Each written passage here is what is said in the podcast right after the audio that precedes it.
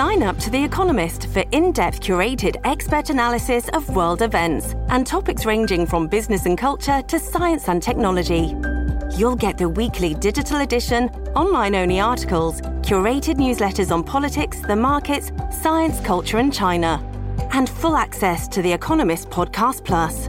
The Economist is independent journalism for independent thinking.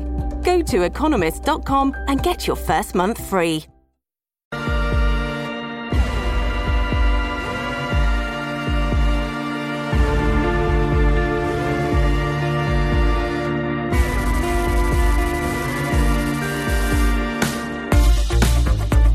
Welcome to this episode of Kennedy Saves the World. So, how do we decide who we vote for in major elections? It all comes down to the pollsters. It's who they ask, what they ask them, and then what we are told about how people feel. That is an incredibly influential mechanism in American politics and culture. One of the people who has worked as a pollster, as a political consultant, as a political advisor, for the last 40 years is none other than Doug Schoen, also known by his nom de plume, Douglas E. Schoen. He has a brand new book out called Power The 50 Truths, the definitive insider's guide. Douglas E. Schoen, welcome to Kennedy Saves the World. Kennedy, thank you for a very kind uh, introduction. I really have enjoyed your book because okay. as I read it and I read about the people that you have consulted, that you have talked to, that you have worked as a pollster for, uh, it becomes very apparent who you like and who you admire and to whom you are giving advice. And I think that becomes very apparent. You have a chapter in there about Bill Clinton and how he was such a gifted politician and, and such a truly empathetic person that he could look at anyone and they would feel as though he was listening directly to them and he was gazing into their soul. Contrast that with his wife, Hillary Clinton, who, by her own admission in your book, didn't have the same kind of political instincts and was never really able to carve out her own identity. Do you like Bill Clinton more than Hillary Clinton? Oh, absolutely. I mean, look, I have respect for Hillary Clinton as a public servant. I think she was always committed to doing what she thought was right, whether it be as senator or secretary of state or even as an advocate. But in terms of empathy, compassion, concern, and respect, Bill Clinton is somebody who motivated me to do everything I could to get him reelected proudly and happily. I am very pleased that I was not involved in Secretary Clinton's campaigns. Why not? Because I did not feel any of that empathy, that compassion, that concern from her or towards her that is necessary to motivate the degree of commitment that is involved in working on a 24 7 presidential campaign. So, one of your chapters is You Are Not Entitled. And that's part one of the book, Know Yourself, from the Oracle at Delphi, um, which obviously is incredibly powerful and axiomatic for a politician. Um, you know, you, you, talk about a lesser known New York City councilman, uh, Carter Burden, and how he grew up so rich and so entitled that he thought that he could put himself on a fast track to the White House uh, from the time he was 30 years old. Very interesting story.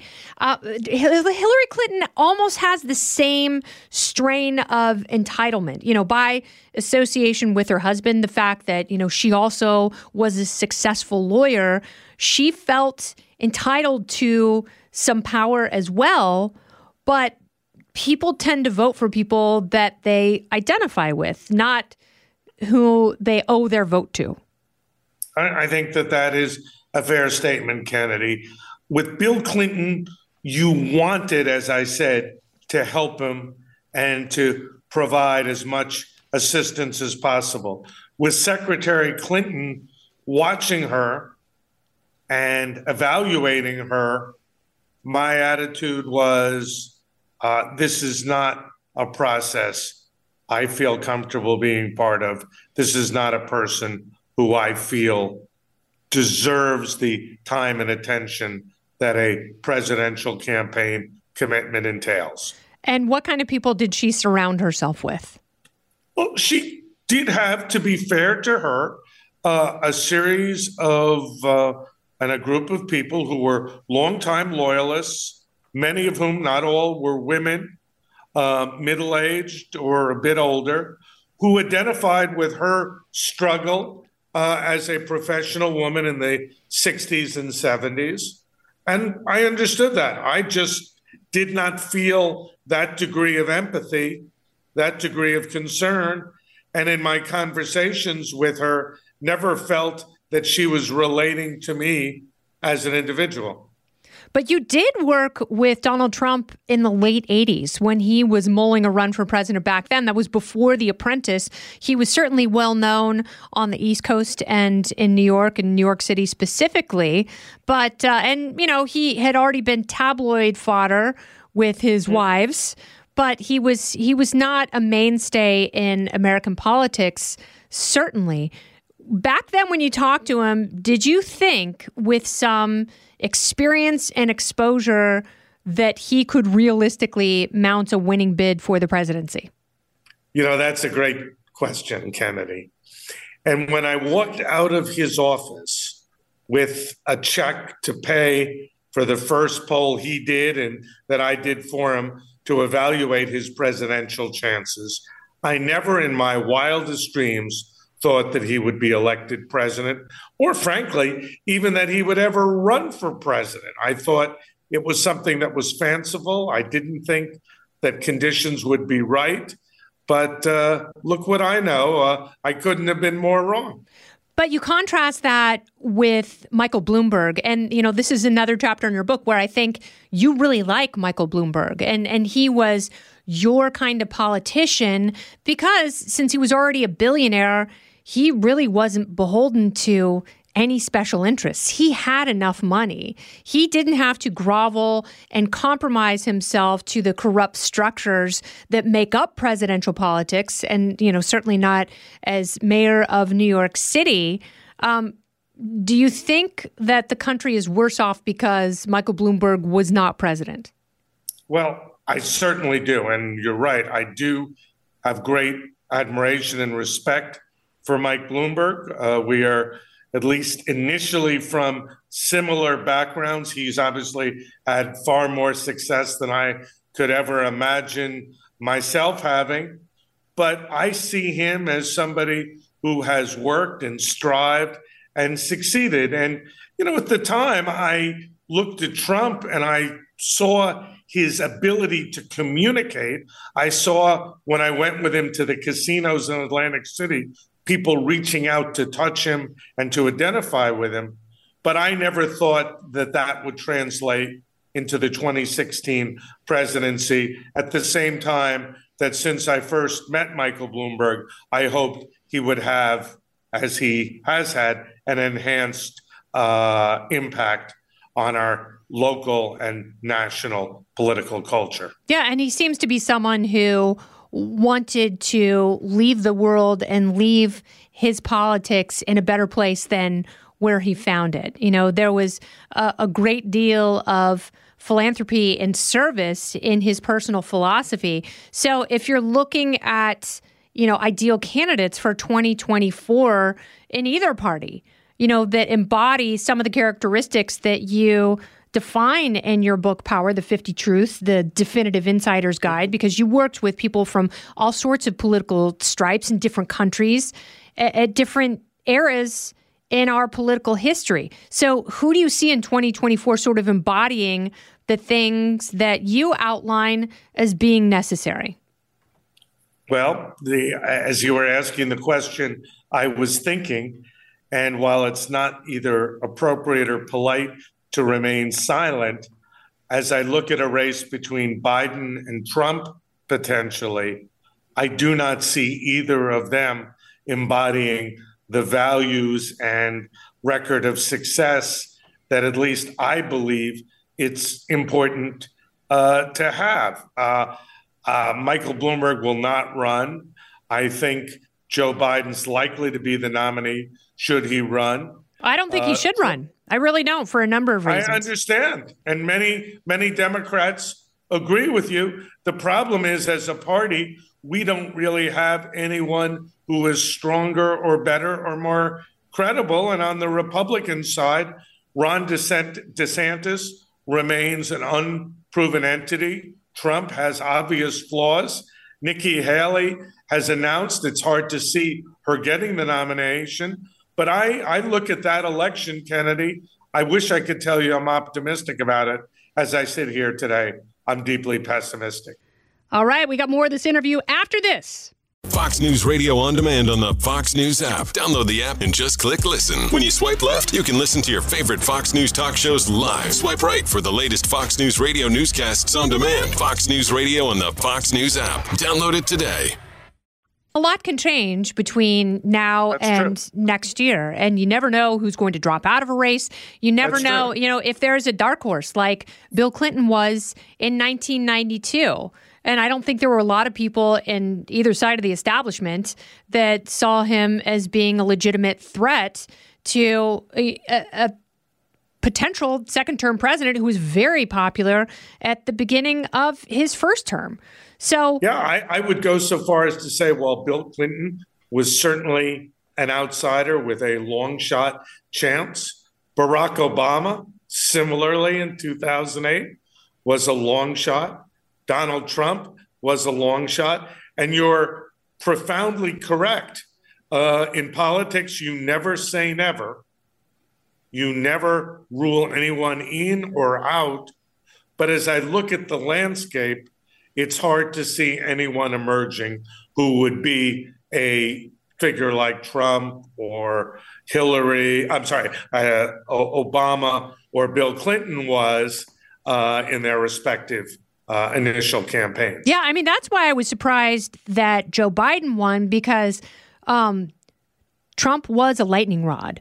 Love him or hate him, he was a transformational figure, and he got everybody talking about politics. And he he really did bring out the worst in people in terms of political disagreements.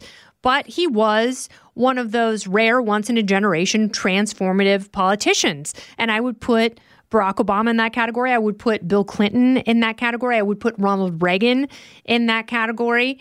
And, you know, I think a lot of the other presidents were just a reaction to what was going on. They were not necessarily transformational. Um, and I don't think it, it, it's going to take someone entirely transformational to unseat Joe Biden. I think that his administration has been faced with a lot of challenges that were not of his making, but and some of the choices and the reactions that he and those around him have had, they haven't made the best choices. They haven't made the best case to the American public. And I think weighing the notion that he will be 86 years old at the end of his second term, I don't think, you know, the idea of him not aging well uh, really brings a lot of confidence to voters.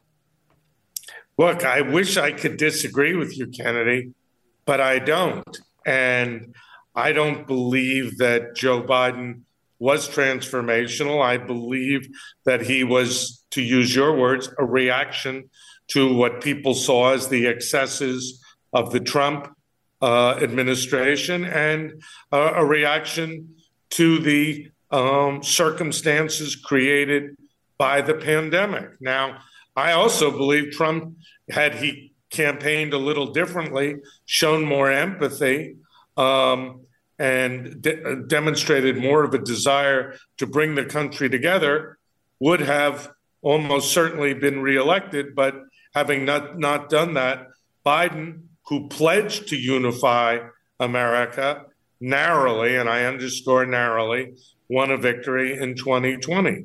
But uh, again, what I tell people about people like Ronald Reagan and Donald Trump, particularly even Trump, is you want activism in America, you want citizen uh, participation. Both Reagan and certainly Trump did do it. You may or may not like what they stood for or how they did it, but fundamentally, both brought a cadre of people to activism in the way that uh, Bill Clinton to a lesser extent and Barack Obama to a greater extent were able to do. Yes. And it's interesting because people who follow in the footsteps of those politicians, they assume that that coalition is going to stay together. And that's not what happens. You know, there there is so much dynamism in terms of issues, what happens, how people vote, how they react, and you know what they hold on so dearly to in one election cycle may change completely based on where they are in their lives, where the economy is, whether or not they're employed in the next cycle. But it, it's it's really interesting. You do touch on Bernie Sanders, and a lot of people on the right like to dismiss him, but you cannot deny that he had incremental gains uh, throughout his political career, which a lot of people downplay. A lot of people think that the long game is played by driving the ball, but it's really, you know, you drive for show, you putt for dough.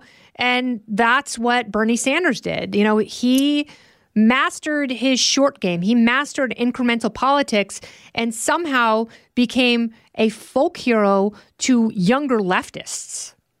Yeah, I, I, think, again, that's a very profound statement, Kennedy. I disagree with him. I know on many issues you would disagree vehemently with Bernie Sanders, but it's hard to argue that a guy who started giving out flyers uh, in Burlington, Vermont, uh, was elected a mayor and then a member of Congress and then a senator, uh, basically with shoe leather, nothing more, became a tribune for the left and for activism, and in a lot of ways appealed to a similar sense of uh, outrage and dislocation that the Trump voters felt. Now, for the Sanders people, their reaction was redistribution and left wing politics.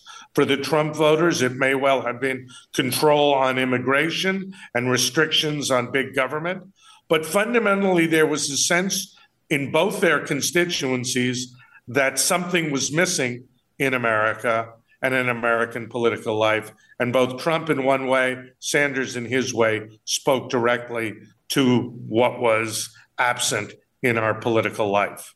Well, there is so much in this book. So when people read it, uh, they will recognize the good, the bad, and the ugly in politicians at home and abroad. And some of the conversations and insight that you recount in your latest book really helpful, really useful. And for people uh, who follow politics, they will recognize these character traits and also recognize what they should be looking for in future politicians. So, Doug Schoen, thank you so much for writing the book and thank you for being a part of this podcast.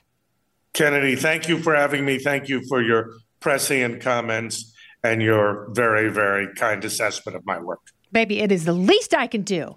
Doug well, Schoen is a legend. Greatly appreciated. Thank you so much. This has been Kennedy Saves the World. I'm Kennedy. For more podcasts from my friends at Fox, you can go to foxnewspodcast.com. You can subscribe to this podcast on Apple Podcasts, Spotify, or wherever you listen. Listen ad-free with a Fox News Podcast Plus subscription on Apple Podcasts and Amazon Prime members can listen to this show ad-free on the Amazon Music app. Oh, go ahead and leave me a review while you're there. I'd love to hear what you have to say. You've been listening to Kennedy Saves the World on the Fox News Podcast Network.